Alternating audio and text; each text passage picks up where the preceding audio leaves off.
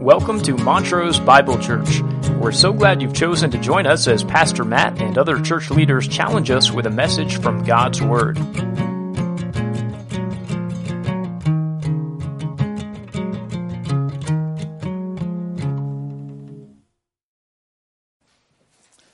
Well, it is a tremendous blessing to be back with you in this new year. We pray that it will bring with it a new desire for God's truth and a new joy as we receive it.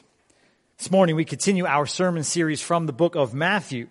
Uh, before our break, we found ourselves in the 15th chapter of Matthew's gospel as Jesus left the geographical confines of Israel in favor of more pagan territories. For the first time in his public ministry, he and his band of brothers ventured northwest from Capernaum to Syrian controlled Phoenicia, bringing salvation nearer to the Gentiles than they ever thought possible. You may recall the woman whose daughter had been plagued by an unclean spirit, begging and pleading that Jesus would cast it out. Couldn't help but recognize the boldness, the humility, the persistence of her faith as she came again and again and again to the feet of the Jewish Messiah. Well, you're not one of the children of Israel, Jesus told her. I must feed them first. Yes, I know, the woman replied. But if there are a first people to receive food, then there must be a second group who get to eat also. Which means people from such places as Tyre and Sidon, from Philippi and Rome, from New York and Montrose have a shot at this thing called redemption. Yeah? As Paul would declare many years later, the gospel of Jesus Christ is the power of God for salvation to everyone who believes.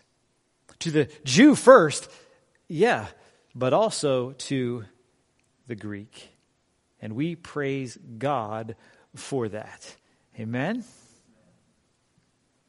Well, having exposed the apostles to their future mission field, and having witnessed the great faith of the Syrophoenician woman, the group traveled to the eastern shore of the Galilean Sea, where the crowds marveled as they saw the mute speaking, the lame walking, the blind seeing, and they offered up their praises to the one and only God of Israel. And they were so enamored with Christ, uh, these Gentile crowds. Well, they didn't want to leave him. No, they remained right there at his feet day after day after day, waiting to see what needs the Lord would meet next. Well, turn with me, if you will, to Matthew chapter 15 and follow along as we read God's word together, beginning in verse 32. Matthew chapter 15 verse 32. And Jesus called his disciples to him and said, I feel compassion for the people because they have remained with me now three days and have nothing to eat. And I do not want to send them away hungry, for they might faint on the way. The disciples said to him, Where would we get so many loaves in this desolate place to satisfy such a large crowd? Jesus said to them, How many loaves do you have? And they said, Seven, and a few small fish. And he directed the people to sit down on the ground. And he took the seven loaves and the fish, and giving thanks, he broke them, started giving them to the disciples, and the disciples gave them to the people. And they all ate and were satisfied. And they picked up what was left over of the broken pieces, seven large baskets full. And those who ate were 4,000 men, besides women and children. May God bless the reading of his word. Now, immediately upon reading this story, we are reminded of another. Only a chapter ago, we marveled as Jesus fed the 5,000. And so this miracle seems to be more of the same. In fact, many critics believe Matthew got his stories a bit mixed up at this point, recording the same event twice in his gospel account. And if we look only at the similarities between them, well, we might come to that same conclusion.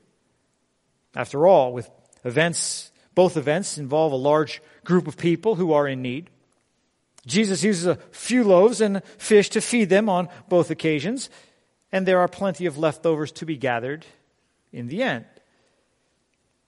But there are more than enough differences here to prove that this is not the same incident that's been written down twice, but rather two distinct events, each given for a particular reason. Well, let's consider just a few of those differences. In the previous account, the group being fed were Jews. Here, they are mostly Gentiles. Before, the multitude had been with Jesus for one day. This crowd had been following him for three. Jesus used five loaves and two fish previously, while in this case they were seven loaves and a few smaller fish. Chapter 14, 5,000 men were fed, along with many other women and children. Here the number is 4,000. And while the surplus in the end filled 12 hand baskets amongst the Jewish people, there were seven large baskets of leftovers in Decapolis. And if all of that were not enough to convince us, Jesus himself refers to these as separate incidents in Matthew chapter 16, verses 9 and 10. It says, Do you not understand or remember the five loaves of the 5,000 and how many baskets full you picked up? Or the seven loaves of the 4,000 and how many large baskets full you picked up? when we put all of this together, we realize uh, this event involved a different crowd, a different need, and it challenges us to see different things. And so, though some of us would prefer perhaps to skip over this text, because it is very familiar, we press into it even further and realize Matthew included this second miraculous feeding in his gospel to assure those to whom he was writing that the good news of salvation does indeed extend beyond the walls of Israel, to include those of every tribe, every nation, and every tongue. As we consider this feeding of the 4,000 Gentiles, let's appreciate the significance of this often neglected passage and the incredible truths that it presents. First, we can learn a great deal about the compassion of the Lord. Well, take a look back at verse 32. Jesus called his disciples to him and said, I feel compassion for the people. Now, for the longest time, believers have tried to put God into certain categories. The God of the Old Testament is one thing, while the God of the New Testament is something different. And the type statement that Jesus makes here in verse 32 feeds into that kind of thinking. Before Jesus came, oh, God was vengeful. He was angry. He was unrelenting and full of wrath. But in Jesus, oh, he is loving and compassionate. That is often what we think, is it not? But God did not fill with care and concern all of a sudden in the beginning of the first century. He's been that way ever since there were people. Back in Exodus chapter 34, it is proclaimed that the Lord, the Lord God, is compassionate and gracious, slow to anger and abounding in loving kindness and truth. In Deuteronomy chapter 4, the people are reminded the Lord your God is a compassionate God. He will not fail you, nor destroy you, nor forget the covenant with your fathers, which he swore to them. Some 700 years before Jesus arrived on the scene, Micah wonders at that same reality. And he says, Who is a God like you, who pardons iniquity and passes over the rebellious act of the remnant of his possession? He does not retain his anger forever because he delights in unchanging love. He will again have compassion on us and tread our iniquities underfoot. See, God has always been compassionate toward his people. And so when God the Son opens his mouth here in Decapolis, he's not declaring something new but affirming again the reality of his own nature. Indeed, the entirety of Scripture reveals a God that is compassionate. Oh, but here's the interesting facet of this morning's text. Only here, and in the parallel passage of Mark chapter 8, only here does Jesus declare this to be true about himself in the first person. See, other people had described him as compassionate. Others observed that God was so. But only when looking at the faces of 4,000 Gentile people does Christ speak of having compassion himself. The word he chooses is from the Greek splanchnizomai, meaning literally, he is moved from within at the sight of this crowd. And what a revelation that must have been for the apostles who are following him on this foreign tour. So, wait a second, aren't you the Jewish Messiah? How can you be moved by them? They're heathens. They're outcasts.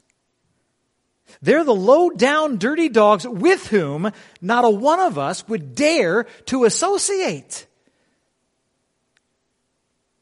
I mean, it's one thing to heal the occasional blind man out here, Jesus, and exorcise a demon or two, I suppose. But let's not get carried away. What could you possibly see in them. Well, it appears that the great compassion of the Lord comes as he sees the needs of the people. We'll take a look back at verse 32 again. Jesus called his disciples to him, said, I feel compassion for the people. I feel compassion for the people because they have remained with me now three days and have nothing to eat. And I do not want to send them away hungry, for they might faint on the way. Now, at the feeding of the 5,000 in Israel, Jesus was said to have compassion for a slightly different reason. According to Mark's account, Christ gazed upon the crowd who had gathered on that occasion, and he saw people who were like sheep without a shepherd. In other words, Christ recognized there was no one to feed them, no one to protect them, no one to lead them on the narrow path that leads to life. Perhaps he was indicting the Pharisees there for failing to perform that duty. But either way, the Hebrew people were going astray because they lacked a shepherd to go on before them. That was the situation in Israel. Here, Jesus senses a different need amongst the Gentiles. See, here, the people who had been following him all throughout Decapolis were for three days able to put their own issues aside to be with Jesus. They were interested, they were committed, and they were hungry, needing to be fed. On the one hand, Jesus is, of course, talking about their physical needs. People have run out of food, and need to get something back in their stomachs before they grow weary. We don't want to dismiss that tangible necessity that they have in any way. But this observation that Jesus makes is true on a much more significant level as well. It would appear, in addition to their physical hunger, these people have a burning desire now for the things of God. You get that indication back in verse 31 of this same chapter. We're told that in the aftermath of Jesus' latest wave of miracles, the pagan crowd marveled as they saw the mute speaking, the cripple restored, the lame walking, the blind seeing. But they didn't stay in mere marvel. No, they then glorified the God of Israel as a result of the things that they had seen. Before Peter took the message to Cornelius, before Paul and Barnabas ever entered the territory of Galatia, Gentiles are turning their attention to Yahweh because of what Christ has done. They've gotten a taste of it, you see. And now they want more. But Jesus' insides are turning within him because he knows even if they follow him now, in the moment, if they aren't properly fed as they go away, their spirits will dry up and they will wither. uses the word faint there to describe what could be their condition. From the Greek ekluo, which gives us a picture of a bowstring that once was tight but has now gone limp because it has been unstrung. And isn't that the certain reality in our lives as well? You know, it seems to me we have a whole country of people who will get excited about Jesus in a moment, only to be slowly and surely starved by a lack of spiritual food that they so desperately are in need of. Now, I have for a long time blamed that on the so called church. And there's no doubt that leaders who avoid the word, prioritize other things, are largely at fault for this pandemic in American church society. But isn't it also on the consumer? People who knowingly and willingly choose milk over meat, style over substance, entertainment over edification, the word of man over the word of God. Why do we make those kind of decisions?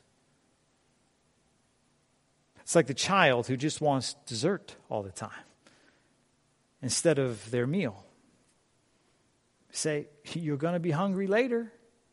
So, no, this will fill me just fine. Plus, it tastes so good. Yeah, it does. But there's not nearly enough nourishment there to satisfy. It might be tasty, and people love to lap it up. But a couple hours later, you'll grow faint and you will grow weary because you left the real food on the table. Over and over again, people complain to me that the preaching at their church is superficial, it's watered down, but they keep right on going. Because, well, it's just too popular and exciting a thing to resist. Jesus would say, Man, you are going to starve yourself. And one day you're going to pass out because you haven't been properly fed. Here, amongst 4,000 Gentile people, Jesus is moved with compassion because they hunger, both spiritually and physically. They hunger. And should he send them home without nourishment, he knows they are not going to make it very long on their own. Are you there? And so much that we can learn here about the compassion of the Lord, the needs of the people, and as we see in verse 33, the prejudice of the disciples. Jesus said, I feel compassion for these people because they have remained with me now three days and have nothing to eat. And the disciples said to him, inexplicably, based on what they have seen before, the disciples said to him, Where would we get so many loaves in this desolate place to satisfy such a large crowd? I believe it's fair to say that at times, like us, the disciples lacked a certain spiritual insight. I think it's also fair to say that Jesus' repeated attempts to teach them these things often took a while to sink in. In fact, the gospel writers tell us that many of the miracles that they had witnessed along the way failed to have their proper impact because the apostles' hearts were too calloused and obscure. And it's possible that their response here is along those same lines. But I would suggest that their objection to feeding these people has a lot more to do with bigotry than it does naivety. You see, as we have already noted, this incident occurs only a short time after Jesus fed an even larger crowd than this one in Israel. With just five loaves and two fish, the disciples had a front row seat to see Christ multiply their rations until everyone had more than enough, including many leftovers. No matter how slow they might be, I just can't see an entire group of men forgetting that thing just happened. You'd think they'd be excited to experience it again. I mean, Jesus, are you going to do the thing? I mean, I don't know if you guys have seen it, but it is really something to behold. We just give him like a little bit. And then all of a sudden, by way of supernatural import, there's more than enough to go around. You've not seen him do the thing? Jesus, do the thing. Why are they not excited like that? Could it be because even though they know Jesus can do the thing, they're not entirely sure that he ought to? So they ask him, Where would we get so many loaves in this desolate place to satisfy such a large crowd? Or as Mark records it, where will we find enough bread in this desolate place to satisfy these people?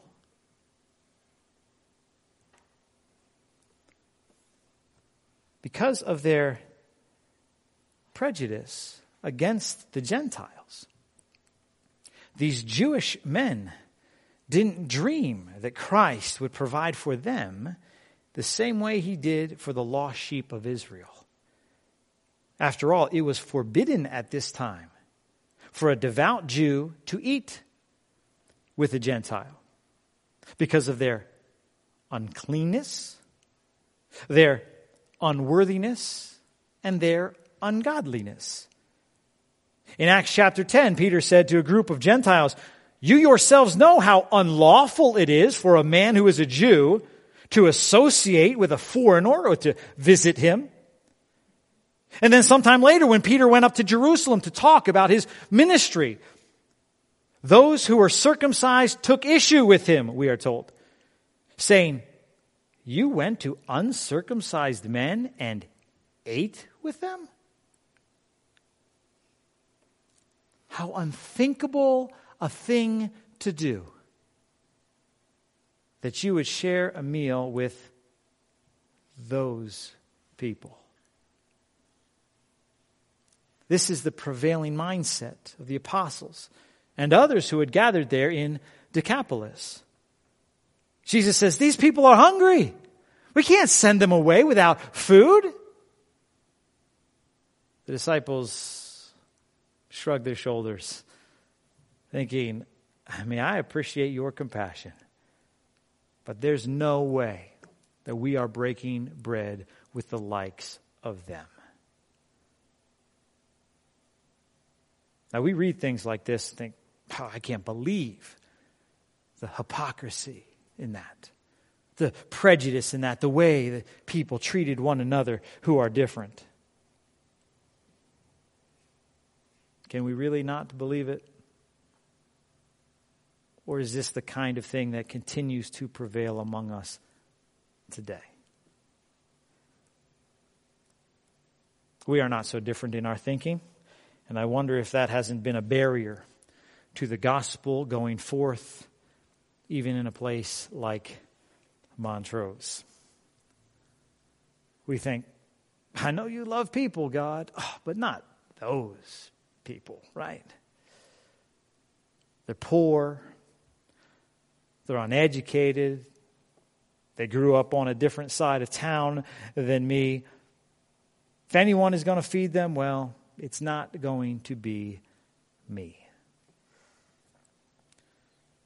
Now, thankfully, the compassion of the Lord and the needs of the people trump the prejudice of the disciples, allowing us to see the provision of Christ.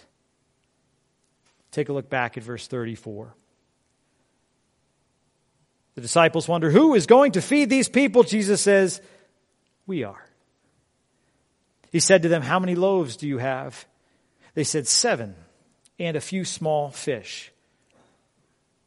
Jesus directed the people to sit down on the ground, and he took the seven loaves and the fish, and giving thanks, he broke them and started giving them to the disciples, and the disciples gave them to the people. And they all ate and were satisfied and they picked up what was left over of the broken pieces, seven large baskets full. Those who ate were 4,000 men, besides women and children. As he did before, Jesus asked the disciples what they can give. What do you have that you can give to them? Well, seven loaves. Great. A few small fish? perfect. As long as that's all you have. As David McKenna said, God simply asks that we give him what we have so that he can show us how he works miracles with our meager resources. And this is just another example of his work in that regard with the blessing of his Father and the participation of his people, 4,000 hungry Gentiles were fed until they were satisfied. Until they were kortazod, that is, completely and totally filled up to the brim. And oh, how I pray that as we follow Jesus ourselves, that we would find that same satisfaction in Him. You know, several years ago, my daughters attended the summer dance outreach program at Light of the World Ballet. And as they were being taught to share the gospel, one of the illustrations they were given was that of a sponge. Now, here my eight and ten year old are explaining to me their need to be completely immersed filled up, satisfied and saturated with Jesus themselves so they might pour it out onto others. It's such a simple but profound picture of what it means to be kortazod in our lives. And yet it occurred to me as they were sharing, you can be saturated with any number of things. I, mean, I could be soaked through with my job. I can be completely immersed in my athletics. I can be totally consumed by prosperity, by popularity, by paganism or pleasure. And if that's all that it is, well, then our sponge is going to dry up rather quickly, becoming hard, brittle, and unfit for future use. Now, Jesus said, Blessed are those who hunger and thirst for righteousness, for they shall be truly satisfied. This is what Jesus is teaching the Gentile people of Decapolis. Even more so, this is what Jesus is teaching his own disciples, who will soon be the curators of the gospel message to this very people themselves. He's helping them understand what it means to be compassionate. He's helping them understand how to address people's physical and spiritual needs. He's showing them that there is a hunger for Christ, even in a pagan, idolatrous, polytheistic culture like the one in which they were standing. Until Jesus started them on this journey, they had never been outside the geographical borders of Israel.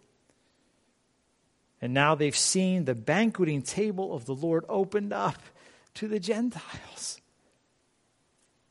A prelude to a time when men and women from every nation under heaven will gather together and partake in the marriage supper of the Lamb.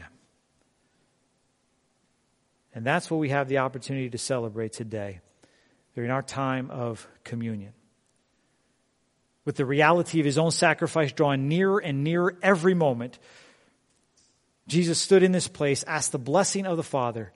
He broke bread and gave it to the people to satisfy their need. Each of us has need of him too. For without Christ, we would remain forever the foreigner, longing for a thing we could never have.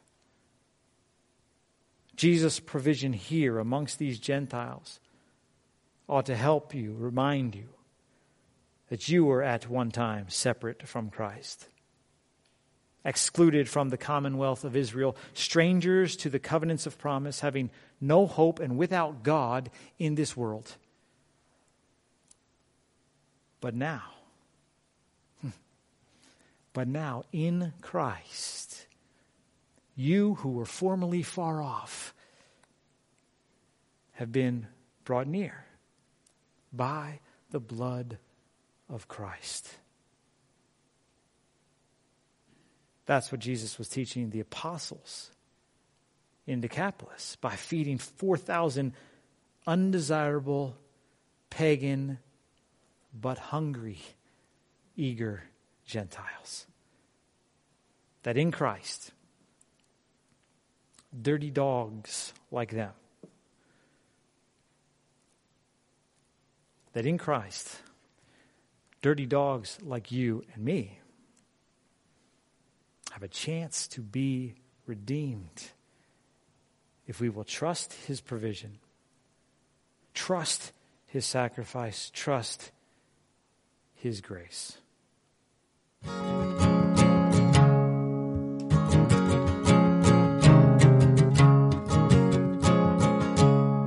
Thank you for joining us. I trust you've been blessed by the study of God's Word. For more information about Montrose Bible Church, visit our website, montrosebiblechurch.org.